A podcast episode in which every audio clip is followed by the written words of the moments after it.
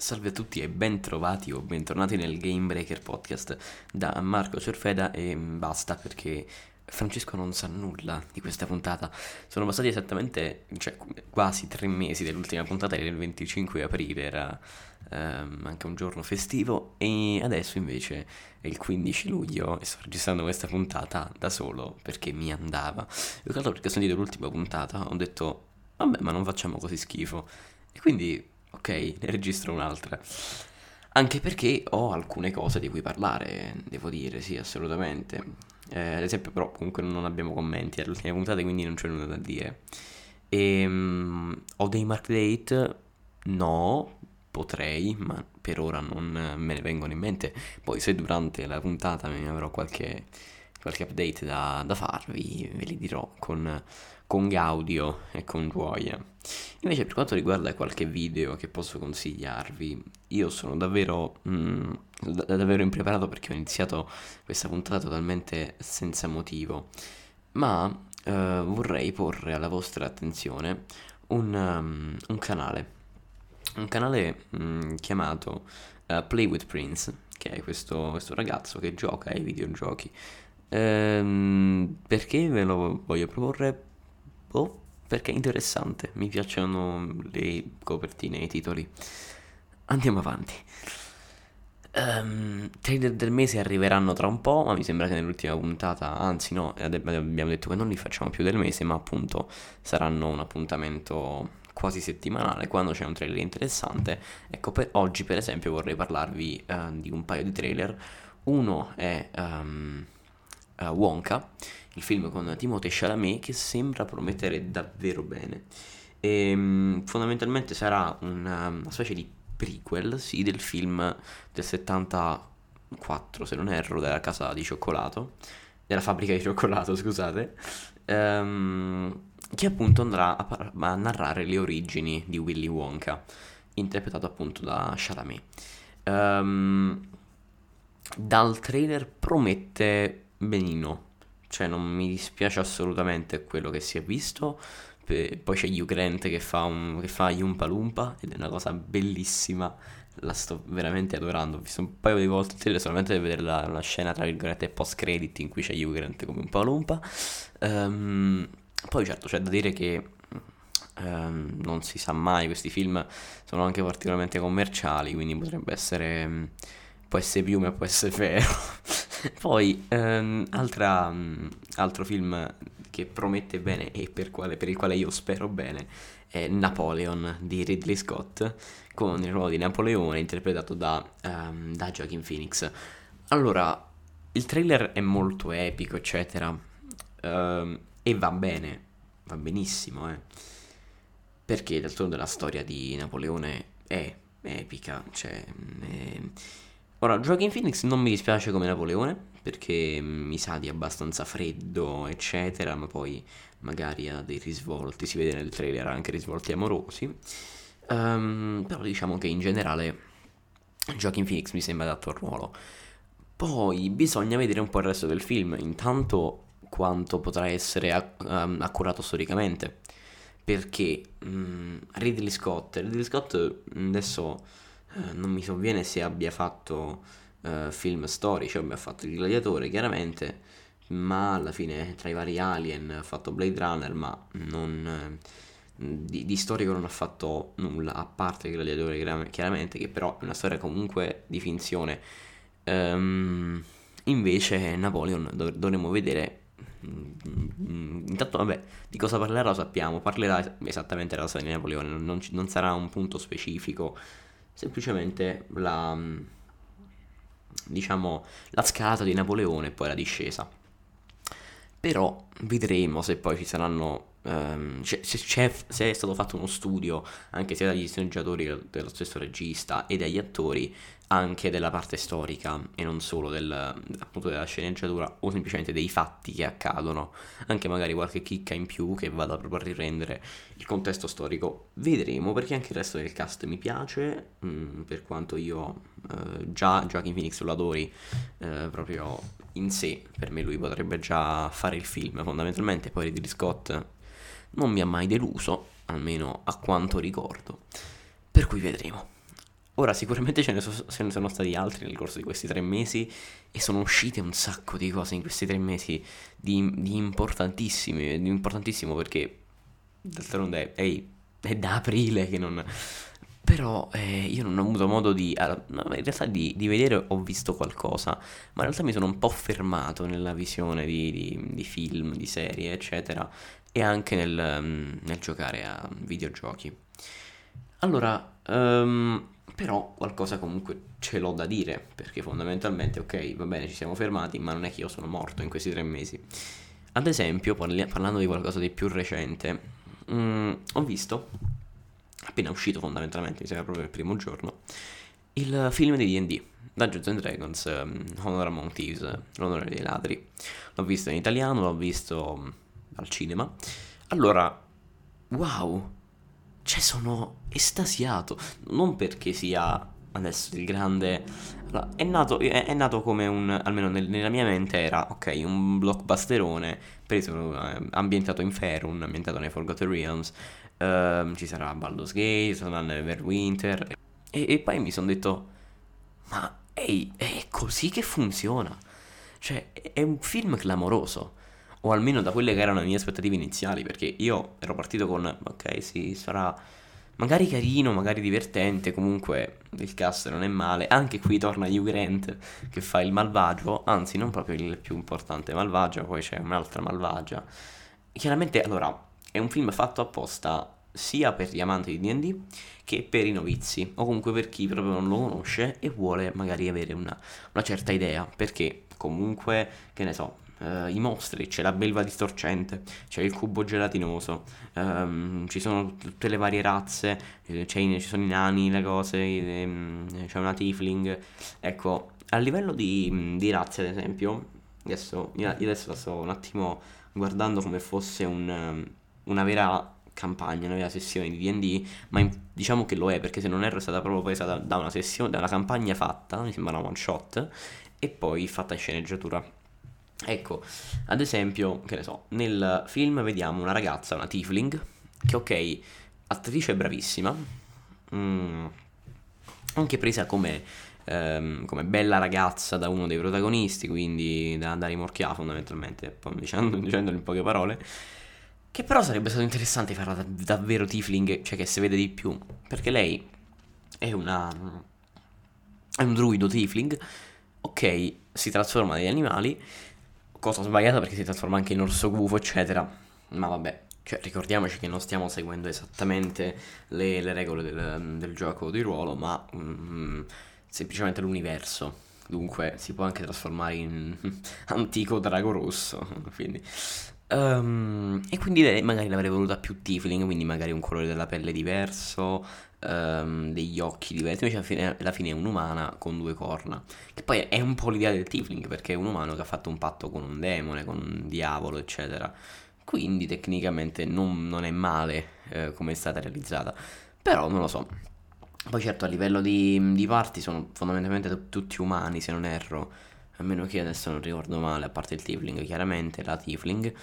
Ehm, e poi vabbè c'è qualche razza sparsa in giro, ma mm, ok, quella lì è stata una, bella cosa, così da almeno ricordare qualche nano, qualche elfo, eccetera.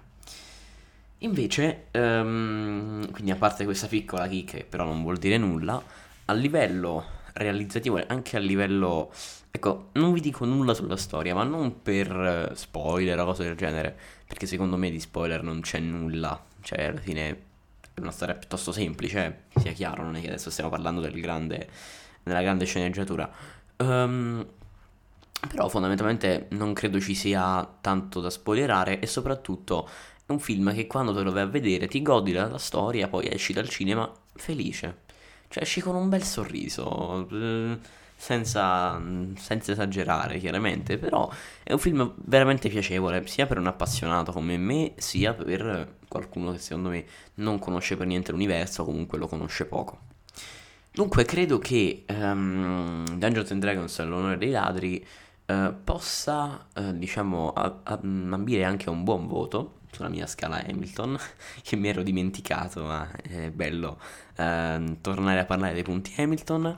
Ehm, Vabbè, per quanto riguarda il cast, ve l'ho detto, ottimo. Mm, chiunque reciti, almeno i personaggi principali, sono tutti um, ben scelti e soprattutto hanno fatto un gran lavoro anche nella caratterizzazione dei personaggi perché alla, cioè alla, fine del film io mi trovo, all'inizio del film ho iniziato con, ok, questi sono i protagonisti, cioè questa Barbara, non in quanto nome, Barbara, um, Berserker, va bene, e, e questo ladro, probabilmente Bardo sotto, no, multiclasse ladro, perché faceva parte di un collegio bardico e poi è diventato ladro, oppure background intrattenitore e classe ladro, ma non vi annoio con tecnicismi di D&D. Um, ehm, però fondamentalmente all'inizio l'ho visti così, ok, poi verso la fine del film, dopo anche qualche plot twist eccetera, che non sono banali devo dire, cioè decisamente uh, migliori di quanto mi aspettassi, cioè non c'è il classico Oh no, questo è un mimic. Forse un mimic c'è, ora non mi ricordo. Probabilmente c'è anche un mimic. Um, però niente, alla fine mi sono trovato a affezionarmi ai personaggi. Quando ci sono state delle parti un po' più tese, magari un po' più drammatiche, io la sentivo questa cosa. Quindi devo dire che, fatto, che è stato fatto un bel lavoro anche da questo punto di vista.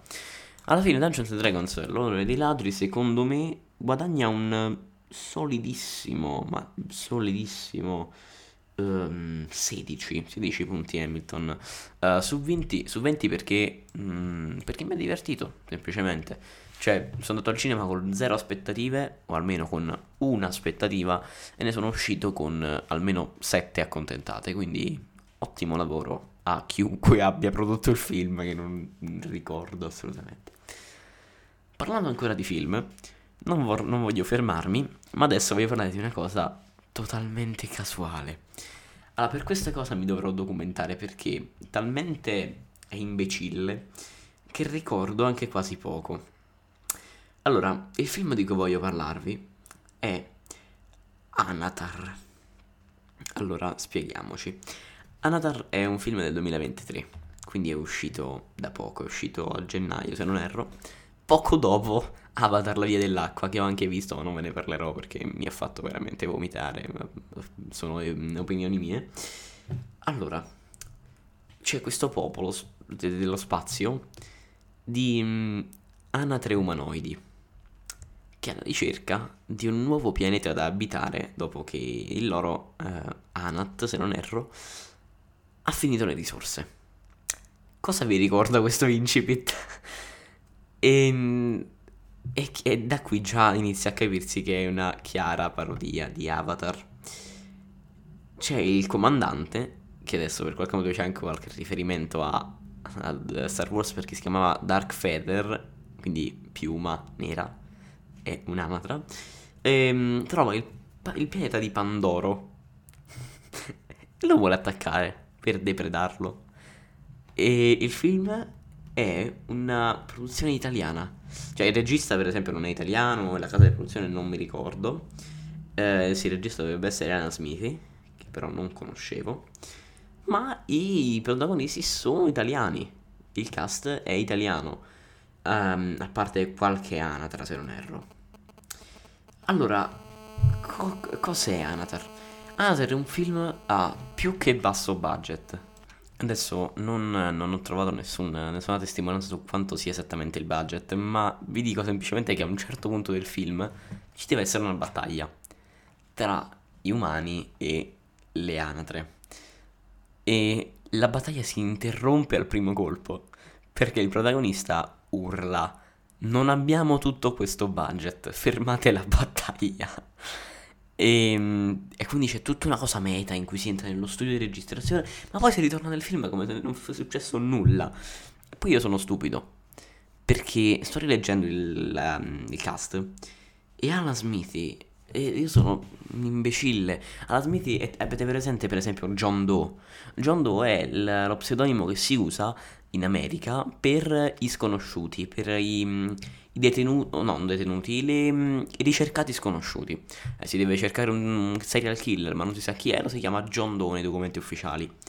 Anna Smithy è, un, um, è lo pseudonimo uh, utilizzato già da un botto di tempo, se non erro, um, da molti registi, uh, anche di Hollywood per esempio, um, che, non vogliono, che, che, non vogliono avere la paternità del, um, del, film, o che magari semplicemente vogliono usare uno pseudonimo. Che se non erro, ve lo, ve lo cerco in tempo reale, dovrebbe essere la, um, l'anagramma di qualcosa. E uh, ve lo dico subito. allora, eccolo qui. Eh, è l'anagramma di The Alias Man, giustamente. E Alan Smith di di Alias Man. E è stato usato in varie volte, per esempio in due piedi, in due piedi piatti a fantasmi, oppure in, um, vediamo se ne trovo altri, Eraser, la stirpe maledetta, insomma ce ne sono stati. E, ehm, e l'ultimo è proprio Anatar in cui è stato usato questo pseudonimo ed è molto bella come cosa, anche che abbia voluto usare questa, questa vecchia gloria. E quindi Anatar è a basso budget e lo si nota e c'è, mm, c'è anche una storia d'amore, c'è una storia di... È veramente qualcosa di totalmente casuale questo film, ma è proprio forse questo il suo... Mm, la, la cosa per cui vince, cioè mi ricorda quasi un maccio capatonde in alcune parti. C'è quest'uomo che, che, si, tras- che, che si, si, si, trova a essere un'anatra e non riesce a parlare, questa donna si trova a essere un'anatra e non riesce a parlare per quando diventa, quando diventa umana, per andare su, sulla Terra. Ed è fantastico. Poi i riferimenti ad Avatar ce ne sono, sono tanti. Soprattutto nella parte iniziale, comunque. Poi chiaramente le anatre sono blu. Cioè, sia chiaro, eh. eh. Poi ricorda anche un po' il sistema dell'impero in Star Wars. È qualcosa di incredibile. Io l'ho trovato senza alcun tipo di motivo ehm, sfogliando Prime Video qualche mm, settimana fa. E niente, è fantastico. Tra l'altro vi cito anche la presenza di Davide Marotta che fa un piccolo ometto, um, che dovrebbe essere tipo... No, era il prete tipo, una cosa del genere. Vabbè, Davide Marotta credo che lo conosciate tutti, e, um, ha fatto un botto di film in cui spesso uh, faceva personaggi, diciamo, piccoli di statura. Però a me è sempre molto piaciuto come, come attore. Dunque, e Anatar, io non so cos'altro dirvi perché io non so, l'unica cosa che voglio dirvi è guardatevelo perché non ve ne pentirete e vi giuro per quanto possa sembrare una totale uh, cavolata e magari lo è, guardatevelo perché io all'inizio non smettevo di ridere e dopo alla fine quasi mi stavo appassionando. Uh, provatelo. È su Prime Video comunque, Amazon Prime Video. Ora, passando un po' ai videogiochi, perché d'altronde il podcast si chiama Game Breaker, non per, al- per altri motivi, vorrei parlarvi di eh, un videogioco che ho avuto modo di giocare in un sacco di tempo in questi, in questi tre mesi. E um, il primo di cui voglio parlarvi è Ghost Runner. Ghost Runner lo voglio riprendere uh, in, in, questo momento parlandone perché è stato annunciato il secondo capitolo, adesso non ricordo quando uscirà, ma è stato annunciato. E io, mentre tutti hanno avuto un'accoglienza molto, ah, ok, bene, io invece ero molto um, hypato, ecco, per questo, per questo, secondo capitolo, perché il primo mi era piaciuto un faratacchio, come si dice a Bergamo. E, um, e dunque, allora, Ghost Runner cos'è? È un gioco cyberpunk, dalle chiare ispirazioni cyberpunk, che si basa sul, uh, sul parkour, fondamentalmente ehm, si basa sul passare da un muro a un altro, sulla corsa sui muri, sulla run, sui, mm, sulle varie piattaforme, poi c'è, c'è, anche la possibilità di usare, di usare un rampino, insomma è piuttosto completo da questo punto di vista e poi si ammazza gente. Eh, è un gioco molto complesso, almeno secondo il mio modesto parere, ma secondo il parere di varie persone, per cui è sicuramente un um, trial and error, quindi tu vai là, ok, provo, zac, zac, muoio o oh no non è qualcosa, cioè non, non, non, ricordo se ci siano mod- modalità facili, difficili, non ricordo. In caso io avrei scelto la facile. e, ehm, però comunque non si tratta di un gioco sicuramente leggero, anzi è particolarmente impegnativo.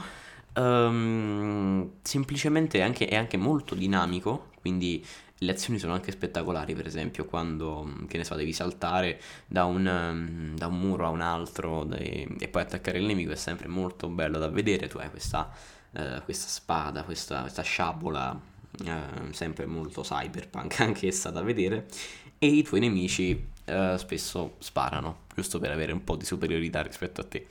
Um, ripeto, essendo particolarmente difficile, io ci ho giocato per un bel po' di tempo finché a un certo punto mi sono quasi scocciato, ma non perché non mi piacesse, anzi poi l'ho ripreso anche, semplicemente perché sono arrivato a quel certo punto in cui l'ho guardato, eh, l'ho guardato nella libreria, ho detto perché vuoi continuare a farmi questo? E però magari ecco, ehm, lo potrei... Eh, lo potrei ancora finire, mi manca poco se non erro, ho giocato un sacco, quindi non dovrebbe mm, restare tanto da fare, quindi sicuramente lo finirò anche in previsione del secondo. Ora non so quanto ci sarà di... cioè non è un gioco in cui la storia alla fine risulta così importante, certo se la vuoi seguire ben venga, non è che sia scritta male eccetera, ma sono tutte fatte sotto forma di dialogo, cutscene ce ne sono, ma se non erro ce ne sono veramente poche. Alla fine essendo un gioco particolarmente dinamico, io lo uso solamente, spesso lo usavo con un podcast in sottofondo o con della musica, bellissimo da giocare col metal, mi ricorda molto Metal Slinger o anche Doom volendo, non perché sia simile a livello di gioco, forse a Metal um, Slinger lo ricorda anche abbastanza. Uh, c'è anche proprio la meccanica della, della, spada, però lì chiaramente non muori con un colpo, invece in, in Ghost Runner muori con un colpo. E um, appunto da giocare col metal è molto divertente, devo dire. Um, per il resto non so. Ah, a proposito, devo, devo dare un voto a Thanatar 19 punti Hamilton su 20 perché è dannatamente epico. E io vi giuro, i primi 5 minuti l'ho passati a ridere. Tornando a Ghost Runner, eh, non credo io abbia tanto altro da dire perché è un gioco particolarmente semplice, cioè non c'è tanto da analizzare. Poi io, chiaramente chi, chi, si vuole mettere lì e fare tutte le cose a, primo colpo, a first try, magari chi vuole fare anche una speedrun, la può fare. Eh, magari studiandolo un po', studiando un po' il gioco, ma devo dire che fa la sua bella figura, anche se giocato mm, con calma, comunque in maniera più ragionata. Uh, certo, poi se, se, non ti metti a correre sulle mura non è Ghost Runner, devo dire, cioè non, non, lo puoi neanche fare perché alcuni livelli prevedono specialmente tu corra sulle mura. Um, però ecco, devo dire che è sicuramente qualcosa di, di eccezionale e di, mm, di davvero divertente, quindi devo dire che mi sono divertito parecchio. E aspetto sicuramente il secondo perché sono certo, o almeno spero. Ecco, spero che non sarà un Aragami, perché Aragami, per chi non lo conoscesse, è un gioco stealth indie, ma non troppo, quindi più o meno dello stesso tipo di indie che è Ghost Runner, che ha avuto un suo seguito l'anno scorso o due anni fa, non ricordo bene. E Aragami 2 è una fetecchia, proprio, cioè, sempre come dicono, questo è elfico, questo, questo è nanico, giustamente. Ehm cioè, Ghost, eh, Aragami 2 è veramente terribile. Cioè, Aragami 1 era un bel gioco stealth, era un gioco ehm, davvero ragionato, fatto bene, aveva dei poteri particolari, eh, la traslazione un po' alla Dishonored, la, ehm, era, era, molto interessante. Eh, c'era anche una piccola storia carina, poi fatto, avevano fatto anche il multiplayer che non avevo ancora modo, avuto modo di provare. Ma Aragami 2 è veramente terribile. Cioè, toglie tutto quello che c'era di buono nel primo e lo sostituisce con cose più magari spettacolari, eccetera. Anche a livello grafico mi è piaciuto di meno, ci si muove in maniera diversa. Ecco, quello è stato un grande flop per quanto riguarda un, il successore. Lo diceva anche Caparezza che il secondo album è sempre più difficile nella carriera di un artista. Uh, ma spero che non sia così per Ghost Runner perché il primo promette davvero bene. Speriamo bene per il secondo. Secondo gioco, e credo ultimo, di cui vorrei parlarvi, intanto do prima il voto a Ghost Runner, cosa che dimentico sempre, un solido 17 su 20. Ehm, sì, direi di sì, anzi forse 16 perché non mi è piaciuto più di D&D. Ehm, secondo gioco di cui voglio parlarvi è Atomic Heart. Atomic Heart che ho giocato a spizzichi e bocconi perché non lo so perché, semplicemente ogni tanto non mi andava di, gio- mi andava di giocare, ogni tanto non mi andava di giocare. Poi l'ho alternata con altri giochi di cui parlerò nelle prossime puntate perché sì, ci saranno delle prossime puntate, non vi preoccupate. Anche con Francesco, oppure no. No, dai, con Francesco è un poraccio. Ehm, però, comunque sì, vi, vi dico che ci saranno. E ho anche alcuni progetti in mente sia per questo podcast che non per questo podcast. Uscirà anche un mio secondo libro, giusto per dire. E, e nulla. Atomic Heart. Atomic Heart parto con una piccola breve spiegazione della storia, della storia iniziale. Unione Sovietica. Ok, possiamo andare avanti. No, vabbè, semplicemente l'ambientazione è quella. Ehm, un'Unione Sovietica molto più spettacolare, ma neanche troppo. Mi ricorda un po' il Turkmenistan di Turkmenbashi, quindi con le statue in giro dei, dei, dei potenti, eccetera, con grandi architetture. Le statue in oro, chiaramente.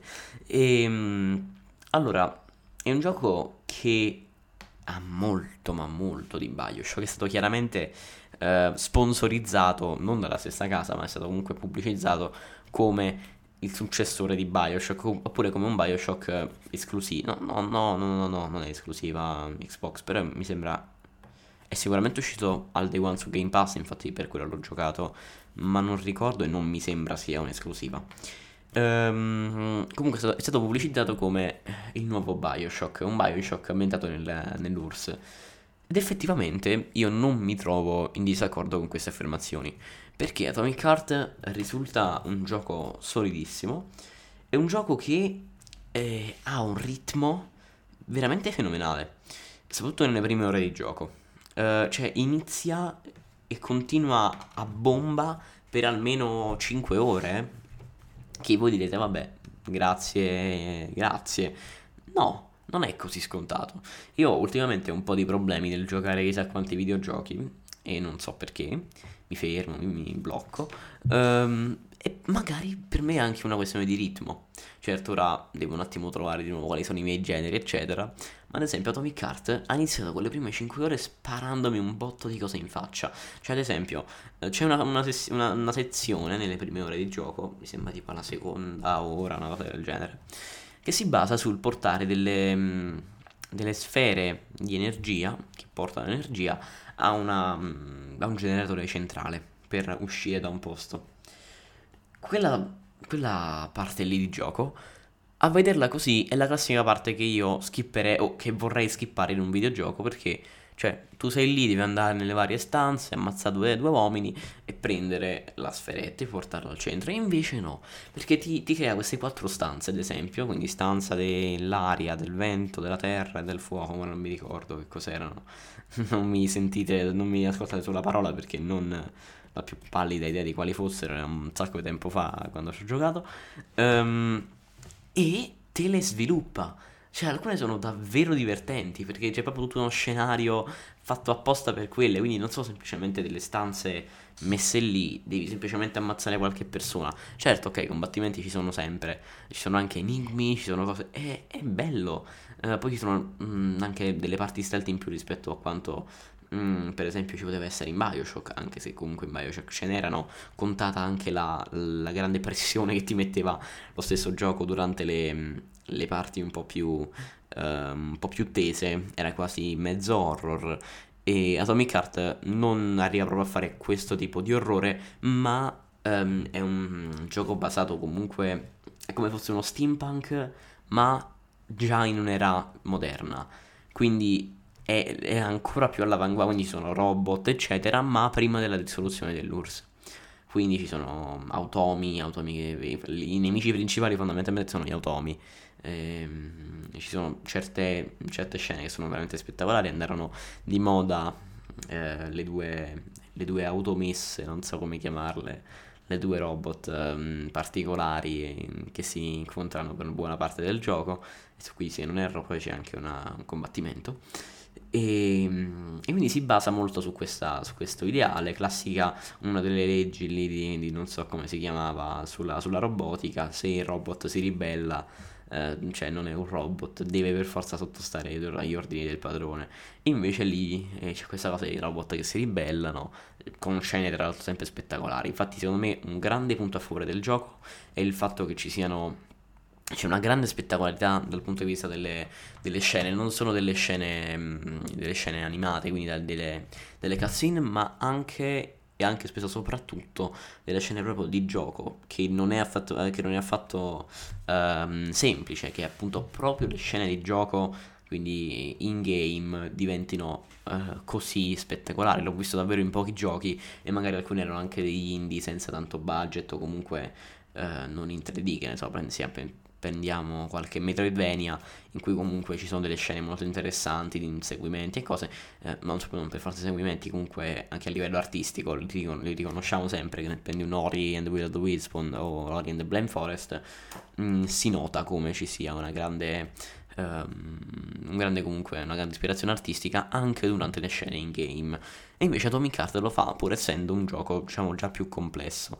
Poi c'è, la, mm, c'è un, un certo tipo di robot che ehm, fa sempre allusioni, ehm, allusioni molto interessanti, molto mm, esplicite, quando devi eh, aumentare i tuoi potenziamenti e il tuo equipaggiamento, ti prende letteralmente con dei tentacoli e ti fa ehm, e ti parla in maniera particolarmente sconcia e, ed è spettacolare, cioè non ho mai visto un gioco che ti mette così tanta ansia quando devi semplicemente aumentare i tuoi poteri, il tuo equipaggiamento. Comunque, e Atomic Heart si guadagna anch'esso un bel 17, anzi solamente lui perché ha dato 16. Quindi lui sì, un 17 punti Hamilton pieni, perché comunque non è un gioco perfetto, sia chiaro. Un ottimo gioco, molto solido con cui mi sono riuscito a divertire, ma non è tutto questo spettacolo. Cioè, nel senso, tutto questo spettacolo per me lo è, ma non è sicuramente ai livelli dei classici Bioshock. Ecco, diciamo, mettiamola su questo piano. Per ultimo vorrei il classico, mm, ecco, vediamo lì che scendono i titoli di coda e io sono qui per, uh, per consigliarvi uh, qualcosa di molto carino che è Hi-Fi Rush. Credo che tutti abbiate sentito parlare di questo videogioco uscito um, la sera stessa in cui è stato annunciato, che è stata una sorpresa bellissima. Sì, è un gioco sulla musica, sul rock um, rhythm game, però allo stesso tempo è anche un action adventure, anche slash, giocatelo, molto interessante, è ancora su Game Pass. Detto questo, non ho altro da dire, un saluto a Francesco che non sa che sta facendo questa puntata e io sono felice, sono non troppo felice, mi andava anche di continuare. Um, ma ecco, vediamo che si apre la scena post credit e oh, oh, oh, c'è un bardo che poi in realtà è un ladro, ma è una multiclasse del bardo. Che poi se vai a mettere il collegio bardico del valore, poi comunque diventa un po', un po diverso, contando che il bardo ce l'ha a livello 3. E arrivederci.